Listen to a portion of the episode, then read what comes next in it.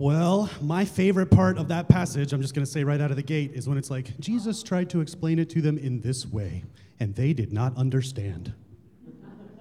That's just right up in the middle of the passage. It's like Jesus was trying to explain, and they weren't getting it at all. So this is a this is a sticky passage for us, right? I mean, this this sounds kind of exclusive. Jesus is talking about the sheep hearing his voice specifically and running away from other people's voices and talking about himself being the gate. And that can be kind of a confusing and or uh, challenging passage for us. But if we look at it we can actually change our perspective on it significantly and it tends to mean the opposite of what we think it does. So let's talk about that. First who has pets? And who here can call their pets and when they do their pets come I know that those two are not mutually exclusive, that, that, that, in fact, some of us have pets that do not come when we call. But somebody have, we have pets. When they, we call them, they, they come, right? And then if some, right, the pets do, the kids don't, is what Suzanne said. so, and then if a stranger, like if someone they don't know comes in and calls their same name, some pets, you know, will be real friendly no matter what, but some pets tend to run away, right? They're familiar with a voice. And so when Jesus is talking about his voice, uh, we have to ask ourselves what he's really talking about. And then when he's talking about himself being the gate as well.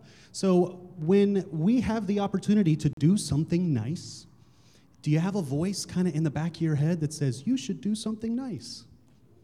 We have that, right? Every once in a while, it's like you see an opportunity to do something nice and there's a voice. And I would advocate that that's Jesus' voice saying, hey, you should do something nice. And then we also have a voice that says, hey, you should not do that nice thing, right?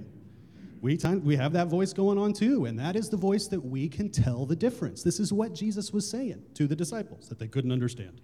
Was that we have a voice of Jesus inside of us that lets us know what's going on. And then we'll have a voice that tells us things, but then we know that that's not the right voice. We can feel it.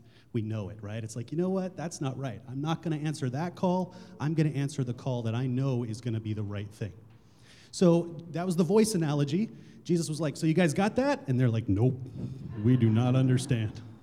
Why can't you just give us a straight answer? So then he's like, All right, listen, I am the gate.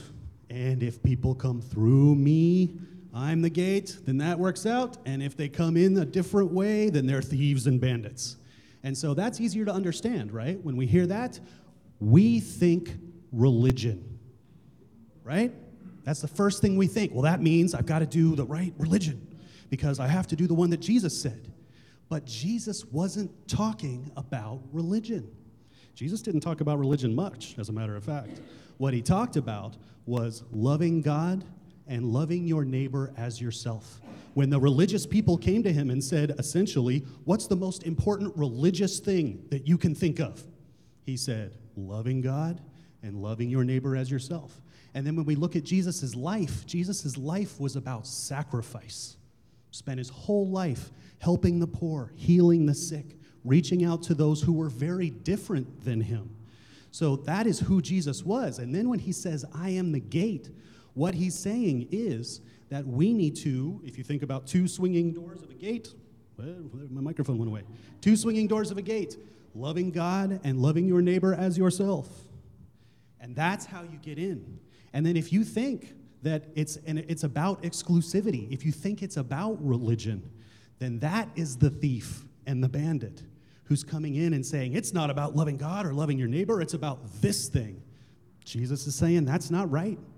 What it's got to be about is loving God, loving your neighbor, and sacrifice. That is the gate that we go through to be in the fold of Christ.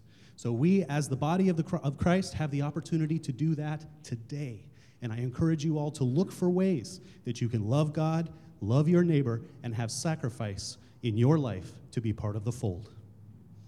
Amen.